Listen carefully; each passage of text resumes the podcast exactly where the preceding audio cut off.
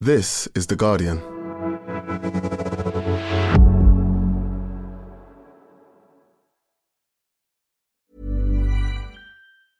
Finding your perfect home was hard, but thanks to Burrow, furnishing it has never been easier.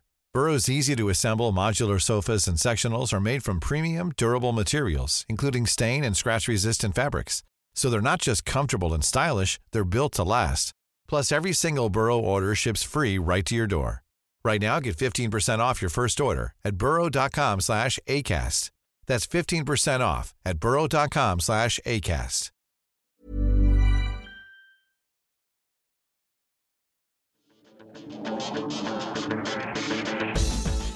Hello and welcome to the Guardian Football Weekly. Manchester United win the Carabao Cup. In the end, a relatively straightforward win for Erik Ten Hag's side. If Casemiro was a panic buy, sometimes it's quite good to panic. More proof he was being held back at the Bernabeu. The Loris Karius story arc had neither a glorious or a tragic end.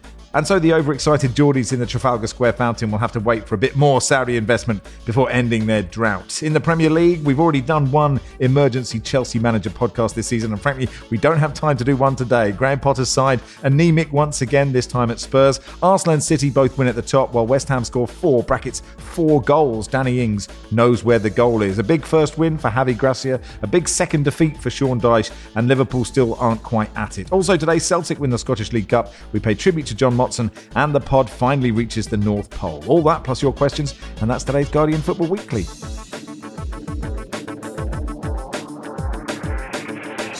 On the panel today, Nedum Onuoha, welcome. Good morning, sir. Good morning. Dave says, starting the sweepstakes now for the first, to be totally honest, of the pod. What are we saying? I'm going the 12th minute. Welcome, Troy Townsend. Uh, to be totally honest, that's totally out of the question, that. So, yeah, good morning, by the way. And Mark says, Is Barry going to speak before 8 minutes 50 seconds this time? It took me completely by surprise on Thursday. I'd forgotten he was on. Welcome, Barry. Hello, Max. How are you? I'm very good, thank you. Uh, let's start with the uh, Carabao Cup final then. Dave said she'll be happy that the pre nation state club beat the nation state club. Um, Nedum, you were there um, and uh, you talk to us now from a windowless hotel room in Houston. Uh, yes. Because as we've established uh, before the pod, you're a frugal man. Yes. Um, so obviously you you've got nothing to see, nothing to take your attention away from the podcast. I didn't think that was a fascinating game of football myself. Yeah, I know where you're coming from, and I think if you are linked to either of the football clubs, then obviously it's a huge storyline itself. But the nature of the game, it wasn't the most frenetic end-to-end thing, tons of chances and so on. And then also, this is the side of things which I find quite interesting. Before the match, I was speaking on a show, and they were t- uh, obviously, you know, this is my main show. Thank you. I spoke Yes. on another show somewhere out there, and they were making the point that Newcastle have got the the stat for the lowest amount, the smallest amount of time that the ball stays in play for during a match. And then they went 2 0 down, and Man United did exactly to them what Newcastle allegedly have been doing to other teams. So I think for United, it's a big moment for them to be winning a trophy. But you could see from the fans, they were happy to do it, but you could see they've done it before. Whereas for the Newcastle fans, you had 30, 40,000 fans in the stadium and another 60,000 around London. That was such a big day for them. And in the game, they definitely had a go, but you kind of sense based on the way that the weeks have gone recently that Newcastle being down was almost like this is how it's going to finish. I think they needed to score first to sort of ask more questions of United, but instead, when United have got someone who can manage a game like a Casemiro and others, I think his stat is he's won 15 of his 16 finals. Like, get that guy in a final, you've got a lead, and you feel quite confident that you'll be able to get a result. But yeah, overall, it wasn't the best of games. But then for United, it doesn't need to be. It just needs to be enough to win a trophy, tick that off, and then go and get ready for the next one. And just like to give a special shout out to all those United fans that were throwing up two fingers at me, single fingers, everything. And uh, it's great. It's great to see you here as Man United are back in City are um, something else. Yeah. So yeah, thank you to all those guys for making me feel so welcome. It was a fantastic day, one I'll remember forever. Just out of curiosity, Nedum, were the Newcastle fans doing the same given your Sunderland previous? No, no, no. So I, because I was only there for a year, I think they've got like a light level of hatred for me. But because I played for City for so long and I still live in the city, like they're acutely aware of the fact that I, I wanted that game to finish in a draw and get it cancelled. So uh, they definitely let me know. And the funniest one actually that I heard was there was a United fan who was shouting at me saying it was a conspiracy that let Man City win the title in 2012. He's saying you were a disgrace. You gave it to QPR. You gave the ball to City. They went and scored. You're a shambles. And I thought, oh, he's joking. But he's looking me dead in the eye, like hundred percent serious. Ah, sorry, mate, I've just got to go and do some work. I'll be I'll be right back. Sounds like we could we could do a ten part podcast series on the conspiracy of Nedum handing the Aguero title to Manchester City. Troy Graham has asked a question: Is Casemiro the the best steady Eddie in the world? That's sort of damning with faint praise for quite a talented footballer it's amazing how people have dismissed his time at Real Madrid almost as if he was a bit part towards all their many trophy um, laden seasons. Um, listen, he's the bit. He's the bit that has knitted everything together. I actually was at the game as well yesterday. You've totally ignored that, but don't worry, we'll put that into the pod as well. Um, and I was in the Newcastle end, which was amazing to be totally honest. Until obviously United got the Man United got the first one, and then yeah, I think they kind of realised that it was yeah, they weren't going to win. Um, but no, he listen. He's proven to be a, a defensive goal scoring midfielder, which Roy Keane wasn't, was he? He's just unbelievable, to be totally honest. He's he's he's caught up to the speed of the Premier League immediately. Um, he's doing bits in cup games. He's orchestrating the whole way that United play.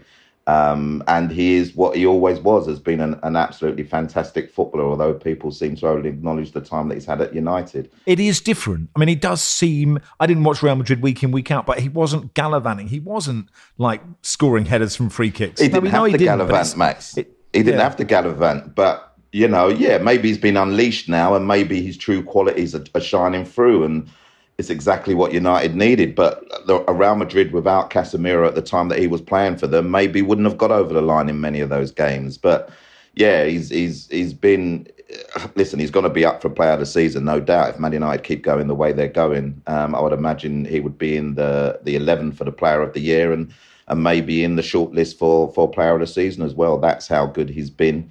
Um, over the period of time that he was here. But I just wanted to quickly say about Newcastle, who frustrated me no end. St. Maximin, who could have taken the ball by the horns yesterday, um, but seemed to always get to near the edge of the box. I don't know if you saw this, Nedum, but he, you know, he got done up on a, on a booking straight away. He then came up against Wan-Bissaka. And then he just kept, I don't know, it's like he ran out of ideas. And I don't know whether that's lack mm. of match play or whatever else, but he seemed so exciting and then just ran out of ideas. And I think the biggest thing for Newcastle was Isak coming on and then, you know, playing just behind Callum Wilson, who doesn't look like he's got a goal in him at the moment, by the way, um, and doing very well to ignite them until Man United shored up again and, and, and started to create ch- chances on the break. I like the idea of um, I like the idea of Casemiro saying, "Look, don't have to gallivant. Happy to gallivant if you want me to. like that, that, that's what I'm offering you, Barry. Almost eight minutes fifty in. We should come to you. What did you make of this affair? It wasn't a particularly good game, and Manchester United didn't play brilliantly, but then they didn't have to because I thought Newcastle offered very little. They barely laid a glove on them, really. Started quite well, and Allan Saint-Maximin looked a threat early on, but uh, in the second half, uh, Aaron Wan-Bissaka completely had him in his pocket, and I think too many of Newcastle's big name players didn't deliver on the day. Um, Bruno Guimaraes didn't play well. I expected a lot more for him. Callum Wilson was largely anonymous. Miguel Almiron didn't have a particularly good game. Uh, Sean Longstaff was taken off at half time. I, I don't know if that was a tactical switch, but he, he offered nothing as well. And then when you look at their bench, Isak, obviously, record signing, he, he made a difference, but they brought on Jacob Murphy, Joe Willock, Matt Ritchie, Elliot Anderson, and you'd wonder if any of those have a future under this, you know, new Newcastle regime. They, uh, you'd imagine most of them will probably be shipped out during the summer. United were all right, but they didn't have to be anything better than all right because I, you know, there's there's no Newcastle fans will obviously be disappointed they missed out on yet another opportunity to win a, a trophy. I think that's five finals in a row they've lost. But um, I'd be more disappointed in the manner of the defeat, which I thought was pretty. It was, a, you know, they were okay, but they if they'd risen above, played above themselves, they could easily have won this game. I think. Yeah, um, Max, timestamp this. Yeah, this is gonna happen. So I would like to say put it on record that I thought Man United defended really, really well yesterday. And the structure in which they do things is very impressive. I've got to say as well, I was in the sort of tunnel area afterwards. Lisandro Martinez, he isn't tall, but he's taller than I thought. Yeah. So I have to give him credit for that. And there was a point, I think, in the first half when he had a clash of heads with Schär. Like, that's a little man getting up there. That's aggression for as much as he's not that tall. He's very committed. And defensively, they, because their attack wasn't really doing that much yesterday, defensively, they had to be solid. And even though Newcastle were coming at them, and it seemed like they run out of ideas at times, they did stay very, very committed. They had a plan. And to throw in another compliment there, most managers would have done the say Harry Maguire on early thing, brought, brought him on after like 60 minutes or whatever, but he kept it all right to the very end. And all the tactics they were making were still showing pressure to Newcastle should they think that it can just play out from the back. And when a team does that, I think that's a sign of actual class and ability. So in this moment on this day, I, I will praise, praise Man United because they didn't play that well, but they still managed the game where the other side was given everything to try and beat them. So I apologize to my City people there, but I said it and I stand by it because it was very impressive. Well, it's a great chance for the City fans to stick two fingers or one finger up at you to get the full the full set. Uh, Andrew says, with um, uh, with with the uh, Karius starting for Newcastle, when was the last time you were genuinely nervous, not for a team you support, but for a specific player before a game? I thought it was interesting, Troy, even with the camera work, right? Man United, whenever you know Man United scored two goals, and the camera immediately went to Karius, like to almost to try and create this story that we were waiting for. And look, you could argue that he might have done better with the second, but I think that's really harsh given the ball is actually going on the ground from Rashford and then it flicks up. There's nothing you can do about the header. Like we were expecting a, like a Hollywood story one way or the other, and it just didn't happen, did it? Well, that's the stories that were created straight after Pope got sent off, wasn't it? And it was always going to be coming into the game that there was going to be this whole um, kind of thing around the goalkeeper of Newcastle and, and what he would do. Obviously, I didn't see the replays, but I was wondering how the second goal went in. I was right behind, I was a little bit higher up, and I was wondering how the second goal went in. I maybe this is a bit harsh. I still think he should do better. Um, and there may be others that will will say because I think he was very low, and I get that. But the deflection wasn't. I don't think it was a massive deflection to that he couldn't adjust his body and and and you know make a save there or, or get some fingertips on it. But again, I'm not a goalkeeping expert, and anyone that listens to this that is that wants to tell me that I've never played in goal, so I don't know what it's like. I'm happy for that. But the, the story is always always going to be around the goalkeeper. It was created last last week from Pope sending off, and everyone saying that you know he should be able to play in the final. Um, I wasn't on that. The rules are the rules. You know, everyone knows it, and the sympathy was there. But ultimately, Newcastle had to go in with a new goalkeeper. And listen, he made some routine saves. He wasn't under massive amount of pressure, like from set pieces or stuff like that. But United scored the goals in the manner that they did that that won the game, and it's as simple as that. Really, no no real fault to Karius. But like I said, I think he may have done better on on the second one. I think he was under a massive amount of pressure though, just going into the game. Like, and you could see uh, there was one. I think the very first back pass he got, it looked briefly as if he was going to be stranded in no man's land, and it, you know, you're thinking, oh my God, please don't don't let this happen to the poor guy. And then when Manchester United got their first corner, their players immediately surrounded him. And I thought he played quite well. I, I wouldn't apportion blame to him for either goal. And it it could have been an absolute disaster for him, given what what happened in that Champions League final and what's you know his lack of playing time since. Uh, meanwhile, Jim says, can you envision a world where Eddie Howe isn't Newcastle manager next season? Not just based on the final. They've been lacking for weeks. If that continues, they miss out on Europe. Could the owners decide they need a Tuchel or a Pochettino to push the club forward? What do you think, Baz? Um, I hadn't really thought of it, to be honest. Yeah, but it's a harsh business, isn't it? Um, I think Eddie Howe will be fine uh, as long as the supporters are happy with him. But the fact of the matter is, Newcastle have dropped a level in recent weeks. Um, the goals have kind of dried up. Performances are a bit flat. But I, I would be astonished if, yeah, if the fans were to turn on him. I, I think they love him at the moment, but fans can turn very quickly. And I think there is is it is it entitlement the right word? A sense of entitlement among fans now because they have all this money. Uh, the squad does need a reboot. You know, there are a lot of bang average players in that squad who were fighting against relegation this time a year ago. Uh, who I think will be shipped out, and it depends who comes in. I, I presume he'll be given the summer, but if they were to start next season and results were bad, yeah, I could definitely imagine him getting shown the door. On the same subject, Nedum, as how tall people are, Paul says, is Les Ferdinand the tallest five foot eleven person ever? Himself and Roy Keane are the same height. Nothing has ever shocked me as much. You know, he was, was very good in the air. Les Ferdinand, wasn't he? Anyway, uh, unless anyone else has uh, anything vital to say about the uh, Carabao Cup final, we can move on to the Premier League, and we'll do that in part two.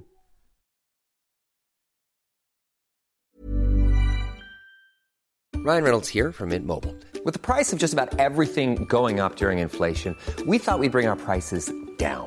So to help us, we brought in a reverse auctioneer, which is apparently a thing. Mint Mobile unlimited premium wireless. Ready to get 30, 30, bit to get 30, bit to get 20, 20, 20, bit to get 20, 20, bit to get 15, 15, 15, 15 just 15 bucks a month. So, Give it a try at mintmobile.com/switch. slash $45 up front for 3 months plus taxes and fees. Promo rate for new customers for limited time. Unlimited more than 40 gigabytes per month slows. Full terms at mintmobile.com. Finding your perfect home was hard, but thanks to Burrow, furnishing it has never been easier. Burrow's easy to assemble modular sofas and sectionals are made from premium, durable materials, including stain and scratch resistant fabrics. So they're not just comfortable and stylish, they're built to last. Plus, every single Burrow order ships free right to your door. Right now, get 15% off your first order at burrow.com slash ACAST. That's 15% off at burrow.com slash ACAST.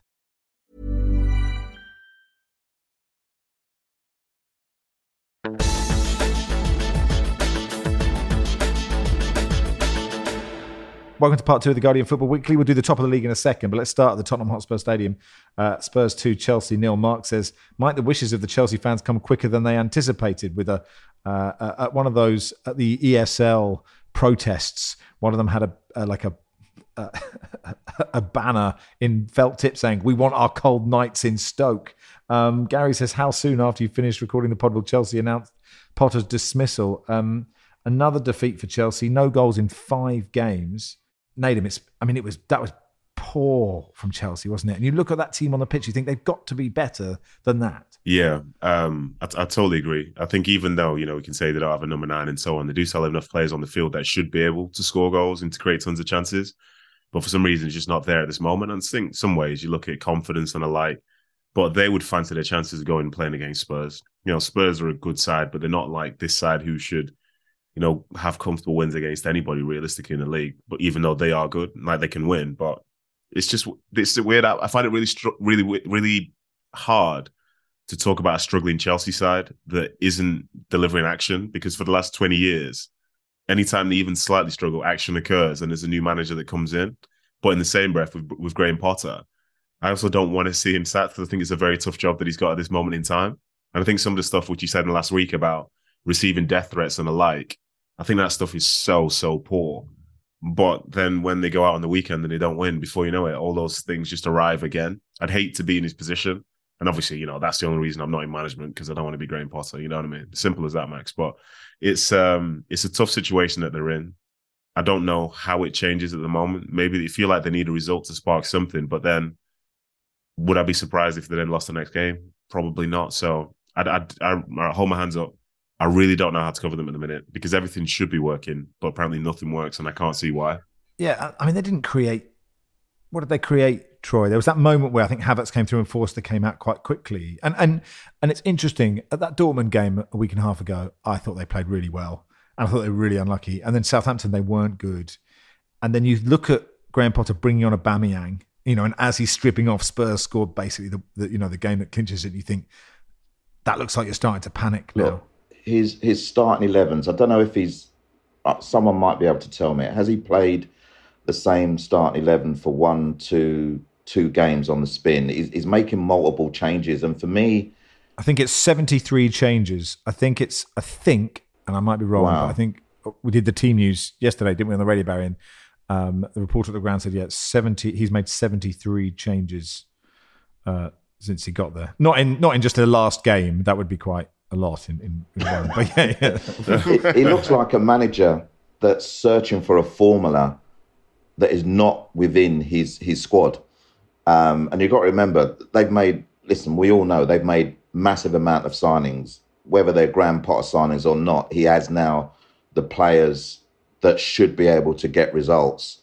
The one thing he's brought with him from Brighton is the fact that they can't score goals. They've gone from a team that very free flowing before. All right, they they were you know under Tuchel near the end they were being questioned, but they've gone.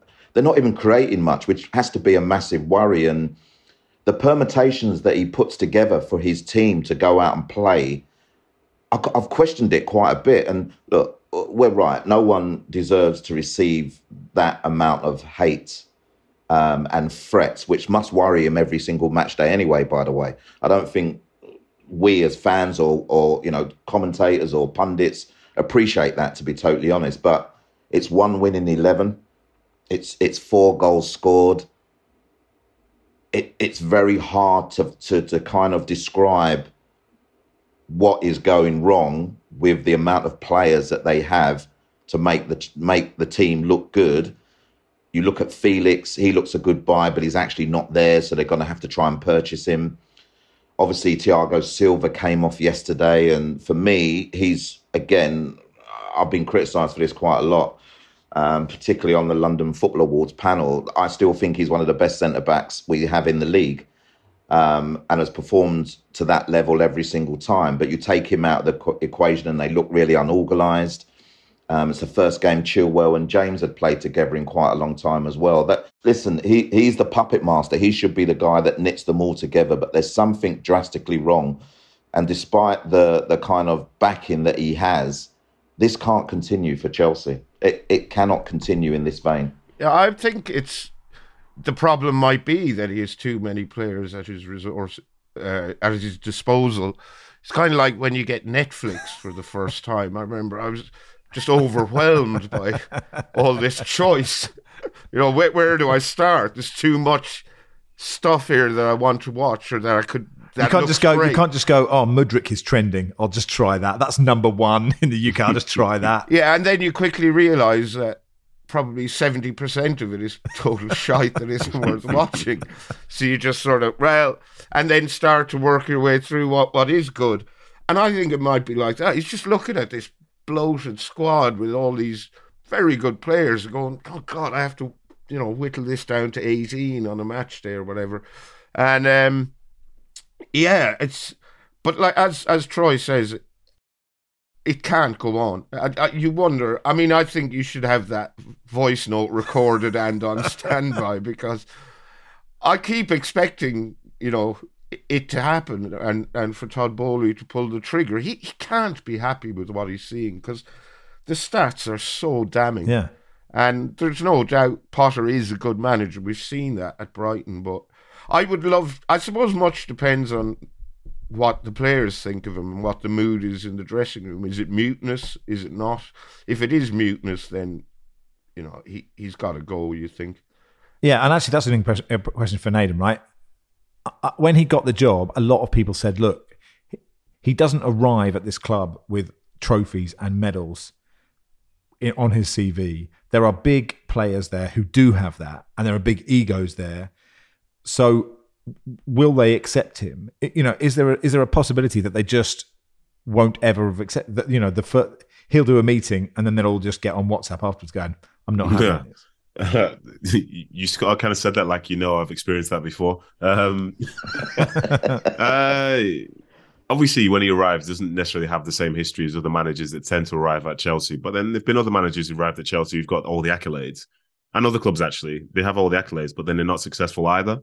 I think at the end of the day, for me, it comes down to what you do on the training pitch, how you set the team up, and can you find that little bit extra in terms of motivating them to go and be successful? Because the margins between yourself and any other team in the Premier League, they're not so great to the point whereby any result should be expected. And mate, they are struggling. But what I would say, like, regardless of whatever the manager's doing, like yesterday, he puts out a team who's got two fullbacks who love to get forward. They've got four players up front who love to score goals. They've got Loftus Cheek who wants to participate as well. Enzo Fernandez who wants to be front foot. They have a lot of attacking talent out there, yet still they're not scoring goals. And you could say, well, maybe it's because they don't respect the manager. But I tell you what, they'll probably love the idea of scoring goals in a game and winning because the feeling of losing and just not winning games itself is is it's awful, especially for those players who are as good as they are. They won't. Most of those won't be used to going on runs like this. For most, I imagine it's the first time they've ever been on a run like that. Obviously, speaking from experience, I've had quite a few, but it's tough. Um, but yeah, for them, I uh, I don't think it's a case of not respecting the manager. I think something is missing. Some of the players are out of form, but from the moment the manager sends the players across that white line, what you, you can tweak a formation, you can give information, but then they still need to put the ball back in, into the goal, and he can't step in there and separate the defenders for them and say, "Here you go, here's an here's an empty net." So I don't I don't know what's missing, and it'd be interesting to see what the players do think of him. But I don't think he's done anything that would make me think the players have basically sacked him off just because he doesn't have a history of winning trophies. Because at the end of the day, he's the man in charge, and he's probably doing stuff that's good because otherwise he wouldn't be in that situation. And he says, Are Spurs good again? Brackets, please say yes. Uh, Troy, Oliver Skipp, his first goal for Spurs looks about 40, no discernible great attributes, but possibly like a deceptively good footballer. Did you say looks about 40? Anyway. well, he does, doesn't he? He looks, he looks, he looks. When someone said, I think he's 22, and you were just like, come on, he can't be 22. Listen, he's doing a job. I think there was massive concerns, obviously, when the, the two players in Centre Park got injured. Bentancur, obviously, massively. Um, not so much Bissouma, because, but he's the replacement. But he's stepped in and he's, he's Skipp is one of those steady players, isn't he? He'll give you the same kind of every week.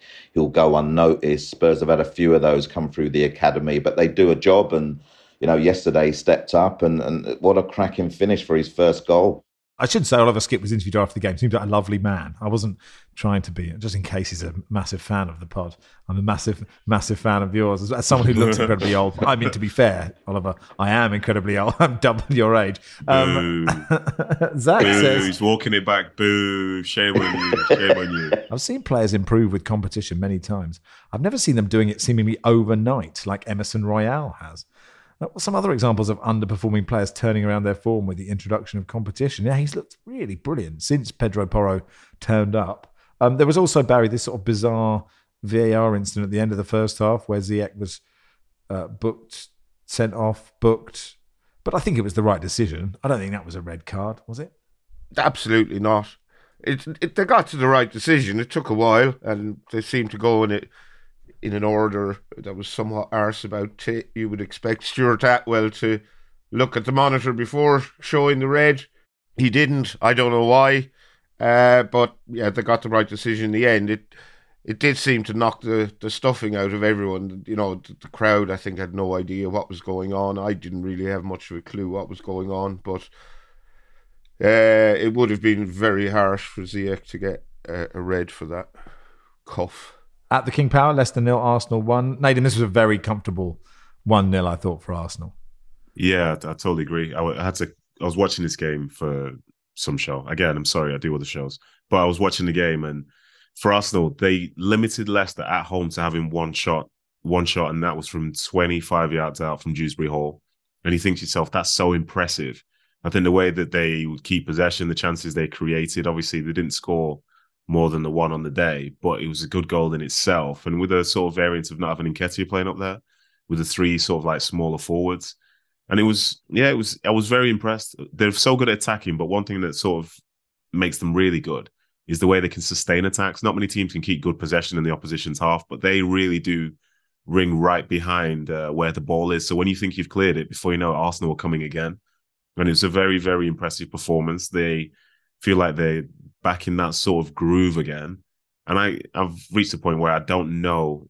Well, no, I'll tell a lie. I don't know anyway. I was going to say I don't know when I'll see them dropping points, but it's football. It's the Premier League. Anything could happen. But they're very much in a good spot. It seems like the good feeling is back after having a bad 10 days. You know, some people called it a crisis, but now all of a sudden they're back to top of the league, five points ahead of Man City, eight points ahead of Man United. And yeah, very much in control of their own destiny. So it's very, very impressive because, as I say, to limit a side like Leicester just one shot. Obviously, they didn't have Maddison, but to limit them to one shot is uh, is some going. Yeah, you talked about restricting them. Acre says, I know how you guys love an XG discussion. I noticed that Leicester mustered cumulative 0.01 XG today. How bad does a chance have to be to register 0.01? Was the shot from the moon? surely, surely a goal kick could catch a gust of wind and be at least 0.02. Um, um, a guy says, uh, was Lee Mason on VAR at Leicester? Yeah, we wondered yesterday, Barry, if um, if that was his leaving present to be the VAR. And and and interestingly, and I'll come to you, Troy, on this about the the difference in how much Ben White was fouling Danny Ward for that goal that was disallowed, eventually that brilliant goal by Trossard, compared to how much Harry Souttar was was it Bukayo Saka he was dragging down? Um, how much of a foul that was? I mean, like I don't believe in conspiracy theories, apart from of course Nedum throwing the 2012 Premier League. But um, but but but really, if I was an Arsenal fan, I'd start to think this is getting a bit odd now, isn't it? I think I'm going to upset a few here. Um, I thought it was a foul on Ward. It doesn't matter um, how much of a foul it is. He's the goalkeeper. White has locked his arm, so he can't. You know, he can't punch with two arms. He's had to punch with one it's a great finish from Trossard, and and I'd, I'd love him to have, to have had that because he's been an exceptional signing already for the club. But I think it's a foul. Yeah, I suppose you can't you can't hold the goalkeeper's hand. It does seem it does seem well in the grand scheme of things. That that's for me, yeah. But I also you're right. I also think it's a pen, and those are the kind of situations for me that the referees have to get tougher on, because it's one of those. If it's anywhere around the pitch outside the box, I think he gets a free kick. So I don't know what that communication is that says, well, it wasn't enough of a. I hear that quite a lot. It wasn't enough of a, a but it, it for me it's a penalty. And uh, again, when you you're able to get multiple multiple views, we talk about clear and obvious. I don't know what clear and obvious means in when when VAR comes into play, but for me that's a penalty. So I I, I think they they they got the first one right. It's nothing against my uh, the way that I perceive Arsenal, but um, I thought they got the Saka one wrong. But like Nedum says, I thought it was a very, very mature performance from Arsenal, and I like the fact that they utilised Arteta utilised Trossard and Martelli, Martinelli in the way that he did. I thought and Nketiah needed a break. He's been he's been so good for so long, but it's almost like he needed a he needed a break, and and those two were perfect for that game. And it's a great win for Arsenal. Great win. I think any other player, if it's anywhere around the pitch outside the box, gets a free kick. Saka, no, he, he, doesn't get free kicks. that's that's anywhere. That's the conspiracy. I want. I wanted to come to you, Barry, with one of those questions, which is Harry Souttar is big, isn't he? I mean, we talked about deceptively big players. What about actually big players? I mean, it's almost like Trossard could have nutmegged him and then just run through his legs afterwards. Yeah, it's not a great look when you're that tall and you get nutmegged like that. And I think Souttar has played quite well for Leicester since joining, albeit having, I think, scored an own goal in his opening game and then uh, wrestling Saka to the ground there and being lucky not to concede a penalty and getting nutmeg. But yeah, it's just, it was unfortunate. It doesn't look great, but I don't think there's a huge amount he could do about it. We can't be smaller for that game. we can't look at the opposition and go, oh, they're playing Trossard false nine. I'll just put my boots on the end of my knees and just sort of waddle, waddle about. Um, City kept the pace up. They won 4 1 at Bournemouth. Um, Nedum quite an ex- expected result, you know, in terms of XR. You know, and very, it, it, was just very straightforward, wasn't it? I, I, it's quite hard to analyze it any more than that, apart from Phil Foden was good. Yeah, Phil Foden was good. And I think that's going to be a big deal for City going forward because I think for the previous two months or so, he'd either been out of the team or not playing too well. But for them to have that competition for places again up in those forward areas, I think it'll probably bring out the best. Kind of like we're seeing with Emerson Royal. Who knows? Maybe the next time someone plays, the next guy will be incredible. Um, but yeah, it was expected. And Bournemouth, you can see they're just run out of whatever it was that they had for that little period they're very much struggling. If this is the way the results will go at home, just imagine when they go on their travels. So, fair play to City, they got the result. They needed to do it. I think some people, some Arsenal fans, would have been hoping for something bad to happen, but miracles don't always happen. And for City, it was pretty routine. They're getting in a groove. Players got a chance to play who hadn't played for a little while, and um, yeah, the chase is well and truly on still. I think I think that little period for Bournemouth was a game, if, I, if I'm remembering correctly. But you know, still counts, I guess, as a little period. They've got Arsenal and Liverpool next up, I think. So it, it's looking bleak for Bournemouth. Yeah, we have said that before, haven't we? I mean, it's so tight at the at the bottom. We can do uh, West Ham Forest four 0 um, four goals in twenty minutes. Feels Troy unlikely for West Ham to ever score four goals in twenty minutes. I mean, I don't know if I'm laying the the blame there at Nottingham Forest to achieve something actually quite spectacular by allowing West Ham to score four times in such a short period of time. Well, when you've got a forward like Danny Ings who who smells goals from everywhere, doesn't he? And I think, listen, David Moyes is under pressure, and it's the the second time that he's been under pressure, and they've produced a really really good result. The first being Everton. Um, so there were rumours during the week again that he's you know likely to be replaced if they didn't get a result this time, and it's almost like the players turned up for him again. It was almost like this was going to be a game that they were never going to lose because they wanted to keep their manager, um, unlike Chelsea's performances. And Danny Ings was the difference to start with. You know, he scored two brilliant goals, poachers goals, you know, created the first one himself and didn't just admire his crossfield pass, I think, to Jarrod Bowen. He made sure that he was on the end of the ball when Bowen put it in a, a very, very good position. The second one, same, a little poacher's goal, Great work on the on the, the wing by uh, Benrahma. And then Declan Rice, who's recently been criticised for not contributing with enough goals, scores an absolute beauty. So, uh, look, yeah, lo- lot of goals in a short space of time. Forest had put, obviously, they've, they've had a good run and it should never be taken away from them what Cooper has done there since he signed his, his, his contract when everyone thought he was getting the sack. But their away form is not great. And I think uh, I saw a stat where they'd only scored three goals away from home, so maybe it was a time that they were going to kind of cave in almost, and and and this was the game, and and I'm sure Antonio will be pleased because he hasn't been scoring goals when he's been starting, so coming on and getting one as well was was massive for him. Um, the Jesse Lingard derby didn't end up very well for Forest, did it? Can I ask you, Nedum, about Danny Ings? Troy said that look, he smells goals from anywhere. You know, people talk about instinct. You know, this sort of unquantifiable thing that you cannot teach. And is that is that is that? And I I I sort of feel that I must have said that a million times. But is that real? Is that a real thing, or is that I mean? Obviously, Danny Ings practices all the time. Like like, but I guess there are centre forwards who practice all the time and we, you know, Neal Maupay, I presume, practices, who just yeah. can't smell a goal from anywhere. wow. Um, I think I know where you're coming from, and I think it's every striker will probably will practice their finishing, but then the teams and the way they create chances might be a bit different. Um, and I think for Ings, I think he's very, very good at sort of recognizing the right spaces to run into. There are some attackers where they just stand in the box, and they're the ones who wait for you to sort of look away from them. Then they'll move and they'll put themselves in the right area. They'll make a movement to the left to then go right because they know the cutback's going to come. I think Ings has a real good understanding of where his players going to be putting the balls into. I think he's consistently been that throughout his career. So I think he does have an instinct for it. I think his teammates know where to play it as well. And say he's one of those strikers where if a ball goes across the six yard box, he's going to be like throwing his whole body at it because he senses that's going to be the right place to play the ball.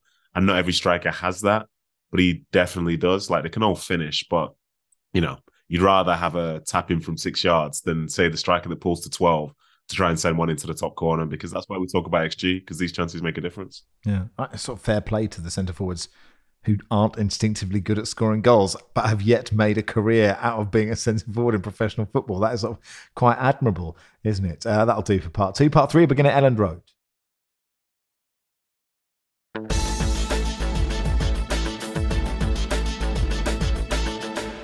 Welcome to part three of the Guardian Football Weekly. Leeds one, Southampton nil. Huge win, Troy, for Javi Gracia there. First win since they beat Bournemouth 4 3 on the 5th of November. Uh, uh, they deserved it, didn't they? Yeah, they did. It's never easy going to somewhere like Leeds, but this was one of those. And I know you'll say to me, but every game is a must win, but this was a must win game. The battle of the two new gaffers. Leeds are always very bright at their place if they know that they can sniff a, an opportunity of victory. And, and listen, the goal, wow, the goal. Um, Nedum's probably better describing this than me, but uh, Bednarek, I'm not sure what he was doing in front of his keeper, and then to decide to almost pull his leg away from a shot that probably should have been comfortably cleared, comfortably saved. One of those where you can actually wait for the ball to come to you before you do one of them dramatic dives in front of you. And it's the difference. It's the difference between you know the three points that Leeds got and um, the the no points that Southampton got. I, in the grand scheme of things, you just need to accumulate the points. Um, something that that they've done well at home, and obviously we can't describe away from home.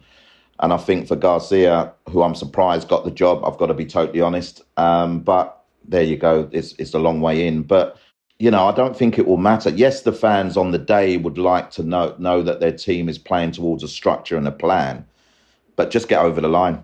And I, and I think that's what Leeds did in this one. They they just got over the line, and particularly because Southampton would have gone in full of beans after you know their famous win against Chelsea the week before, but uh, they couldn't follow it up, and you know the, the three points go to Leeds.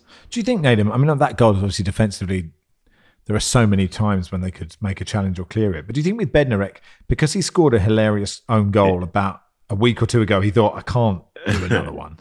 I mean, it's a split second. It's a split second thing, so maybe you don't have time to process it like that. It's almost like someone just lassoed his feet just as the ball was coming to him, and just, you know what I mean? I don't know. It's it's one of those ones where you, you, need to ask him, but then like, not surely no one's even enough to ask him what what were you thinking. Uh, but I don't know. It's, I feel like it's happened a few times this year where people have just glitched.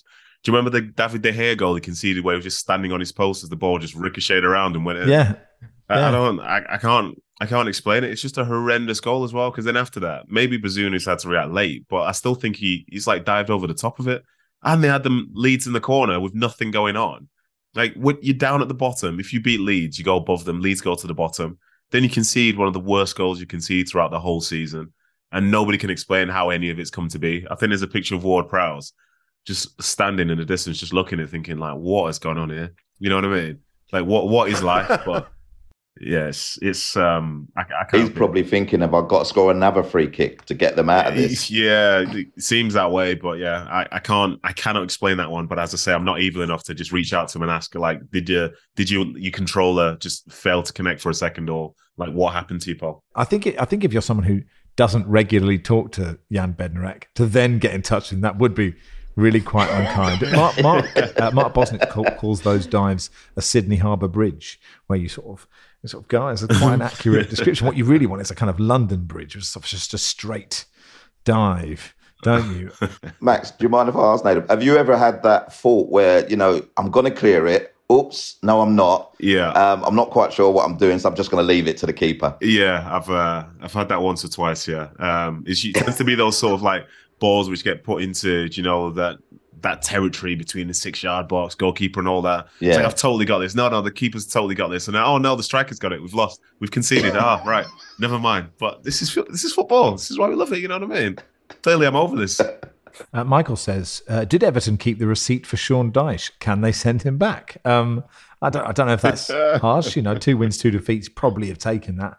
Um, but Troy, this wasn't this wasn't a. I mean, I guess you know this is fine margins and and like had things gone the other way, but I thought they I thought they looked a bit flat in this game. They did in the second half. Um, I thought it was a, a decent end to end game in the first half. With with you know when I say decent, the, the ball got turned over quite a lot. So there's attacks at one end, it gets turned over. There's attacks at the other.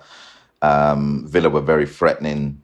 I I'm gonna say I, I'm Demarai Gray is Everton's top goal scorer. He has been one of the only sparks over the last, obviously, year or so since he's been at the club.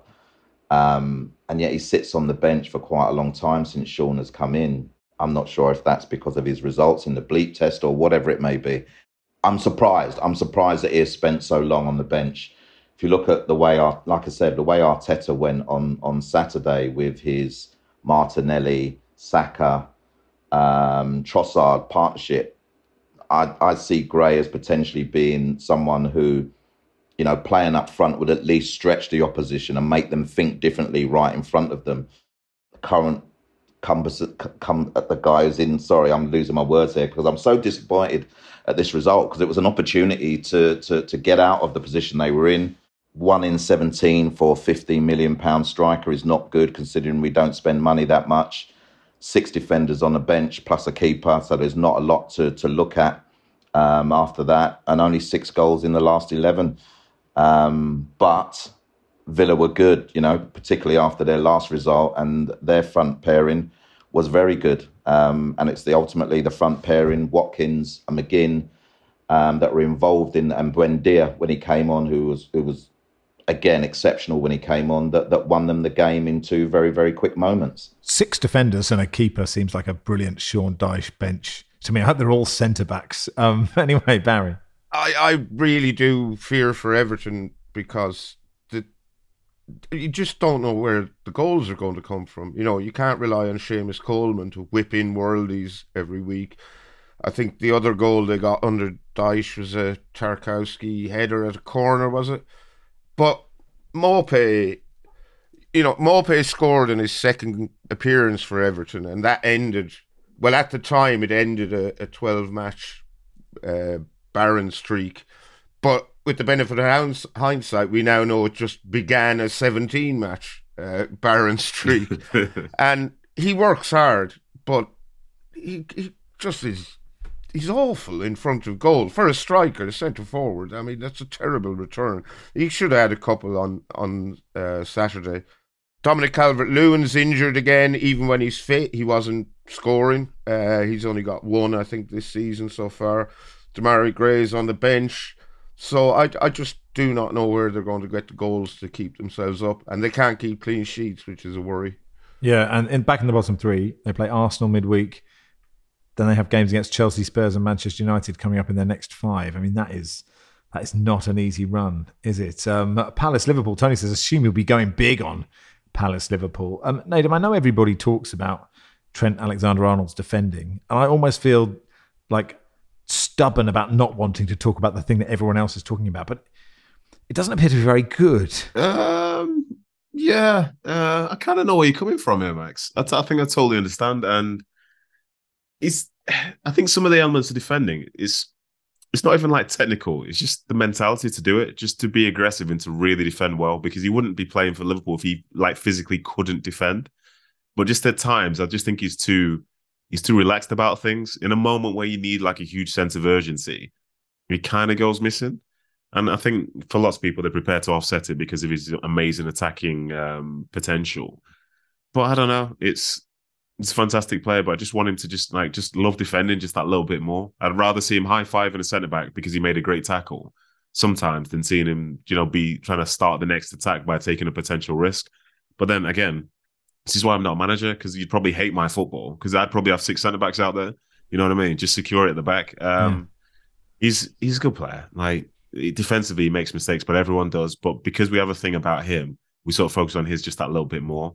And I think in some ways you could argue that's unfair, but then he himself likely doesn't want to watch back some of those instances. But Klopp still trusts him, and for Klopp to to still trust him after all these years, I think it just goes to show that you know he he understands the player better than we do to some extent. Is it is it a kind of? I mean, in, and well, I was going to say I hate comparing the Premier League to Sunday League. I don't. I love comparing it to it. But you know, in Sunday League football, it is so much easier to run when you're attacking than when you're defending. It's just easier. It just doesn't. You you have a you just feel like oh, I want to run to to get that ball, whereas I don't want to run to track that guy. But like presumably that that can't be the same at the absolute top level of football. Yes. Yeah, of course it is. That, that, that's literally football in a nutshell. Roberto Mancini spoke to Michael Richards and he said, when you're running forward, it's like you're running downhill. And then when you're coming back, it's like you're running uphill to try and get back in. and like, that's exactly what it is. Because when you're running forward, you've got the carrot of a goal in there or like a huge involvement. Whereas when you're running back, like it's only for the real like defensive weirdos out there. And unfortunately, I was one of them who sprints faster going back than you do going forward because you're desperate to be involved. But most of the people, they'll just leave it to someone else. And the ones you need to look out for the most, Max, is a bit of insight for you. Yeah. Are the ones whereby, say, there's a break for the opposition every, and people are running back and then the keeper gets it. Whoever the keeper throws the ball to next, who's on the halfway line, completely free, they're the ones who sacked off defending, but now get the crowd excited. They're the ones you need to keep an eye out for because you never see them if you concede but then they're the hope of the whole stadium when the next attack begins. And they, unfortunately, are scumbags. Jack says Jurgen Klopp just said on Sky Sports he learned that a shot that hits the bar isn't on target tonight. Troy is in very good company there. Well done, Troy. Thank you. Nobody can see you Thank lifting you. your hands to the sky. It's an audio, Yeah, I it's an know. audio medium. Yeah, I know, but you've just told them that I did, so that they can now visualize me doing that. Thank you, Jurgen. I always had a lot of time for you, um, and I appreciate your your understanding in this time. Uh, the other game on Friday night, Fulham won, Wolves won. Kev says, who would win in a joust between Sergurier and Sarabia? Um, yeah, smart finish from him. Manor Solomon got another goal off the bench for Fulham. You sort of feel, Barry, that there's a bit of a missed opportunity here for Fulham. You know, it's it's unlikely they're going to be in the hunt for Europe every season, and they are. And you shouldn't drop points at home to Wolves.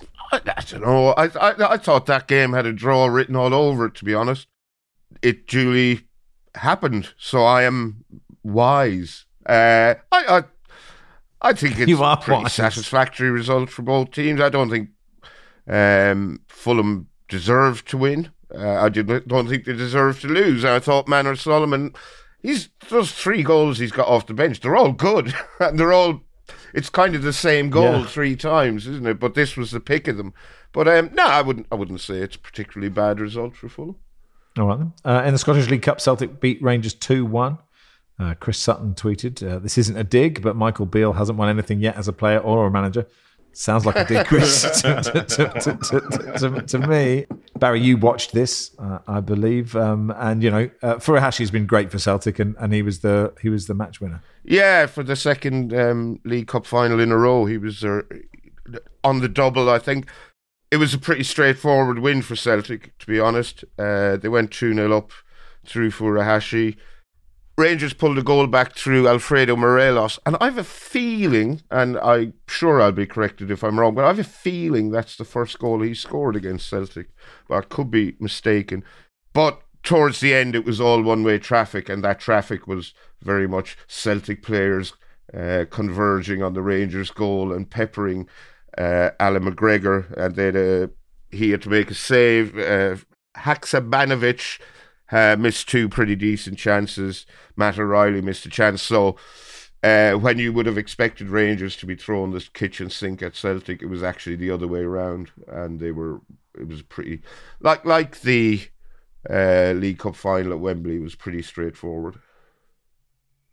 Uh, now, when we just after we finished recording on Thursday, uh, the news reached us that John Motson had passed away at the age of 77. Uh, tributes have been paid to him from across the football world. Uh, it's probably fair to say that, along with, I'd say Barry Davies and Brian Moore in TV terms, these guys were the, the soundtrack. Motty was the soundtrack to every British football fan who's probably between the age of 35 and 60, Troy. I mean, it's sort of those guys who who commentated for so long on so many major tournaments. On Match of the Day, you know, they picked out some of Motty's highlights. It's just so many amazing goals that almost by osmosis he becomes part of your life. It's the voice you recognise first, isn't it? It's the the person that's on the end of the microphone that's coming through your TV screen that excites you about the game, particularly in those major moments. Um, the one I love is is the French goal against Portugal in the Euro semi final. You know, he brought us into that stadium.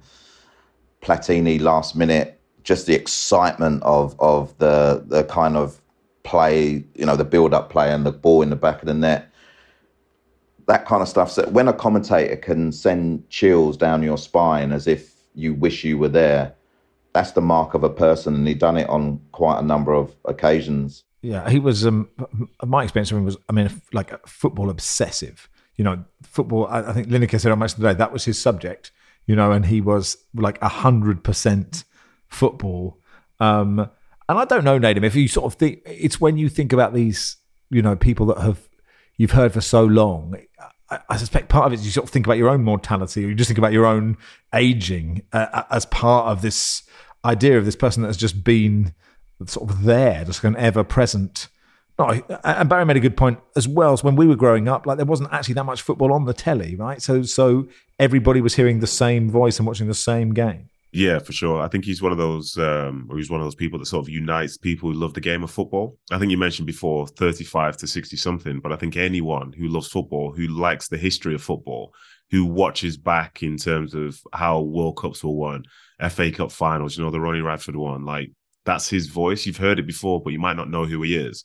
If you're old, you know who he is, but you recognize that voice. And that, like, as I say, it, it, unites us all, and it's so sad that he's passed. But then, it, what a run he had! I think he was born in 1945.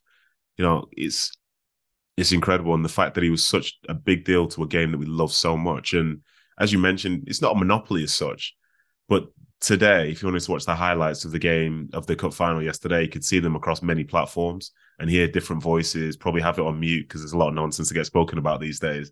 But with John, like that's that's his voice, you know, whether he's shouting Beckham, whether he's shouting Radford, where it's like, Tigana, Tigana. You know, these are iconic moments in football history, which he was a big part of, to trusted to be there for. And people love them. It's, it's he's one of the big reasons why we love the game of football because you know it's one thing seeing it, but as Troy was saying, to almost get the goosebumps because of the way they describe it, like that's a job done very, very well and most of us wouldn't be involved in the game today if some of that love didn't come from some of those moments which he uh, covered himself. This is uh, on a slightly different subject from a friend of the pod, Joa Kim, saying, looking at this, what is the worst thing you've ever seen printed on a shirt? Uh, yes, it's uh, somebody who's in full Aston Villa kit with uh, Stag Bon Lahore 69. Oh, um, it's the end of days. Yeah. That is the end yeah. of days, isn't it? I mean, presumably, I mean, what we don't know is did he like that. But you know, if it was like ultra ironic, like like if if Barry had a stag do and I got him that, like he would be so angry, it would almost be worth it. But I don't think I could. Yeah, I mean, it's sort of agony. I think the chances of me having a stag do at this stage are pretty slim. David says, Isn't Adam happy with the photo BBC Sport chose for him for his contributions on their live text feed? He looks well pissed off in it. Interestingly, I've not seen that one, but I can tell you a story about that. There was a another show. I was doing like the FA Cup highlight show one time, and then they were doing a trail for something. And there's a picture of me, uh, Troy Deeney, and someone else that was going to be coming on a show. And they put my head on, I think, Dion Dublin's body, but my head was too small. The shoulders oh, were really wide, and it was really surreal because I was thinking, I've never taken a picture with the BBC. How have they got this? Then I looked, I was like, oh my god, the absolute state of me here. I've been done in. Someone in the back's tried to do a good job. It was a disgrace.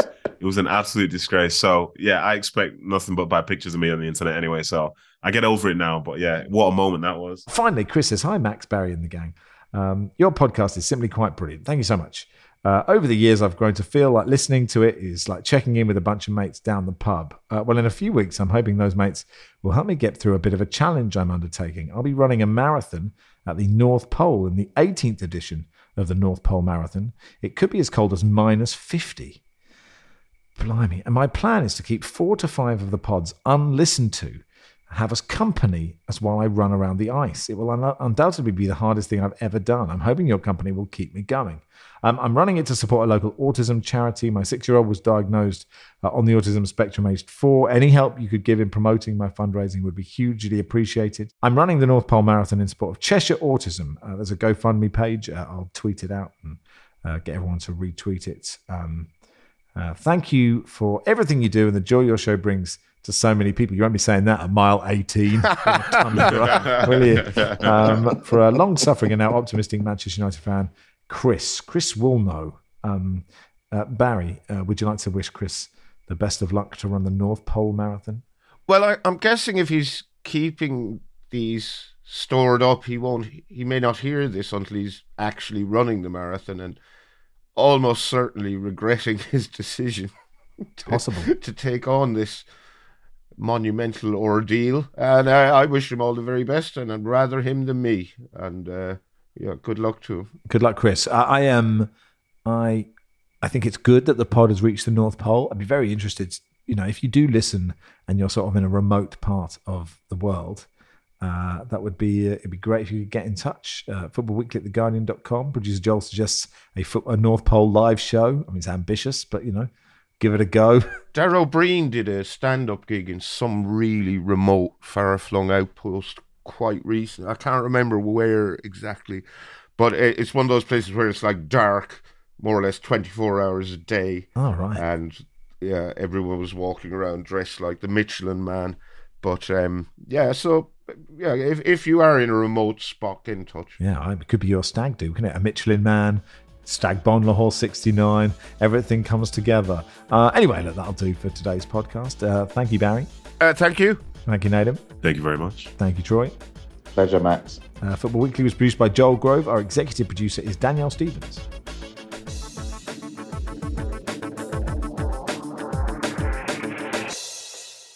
This is The Guardian.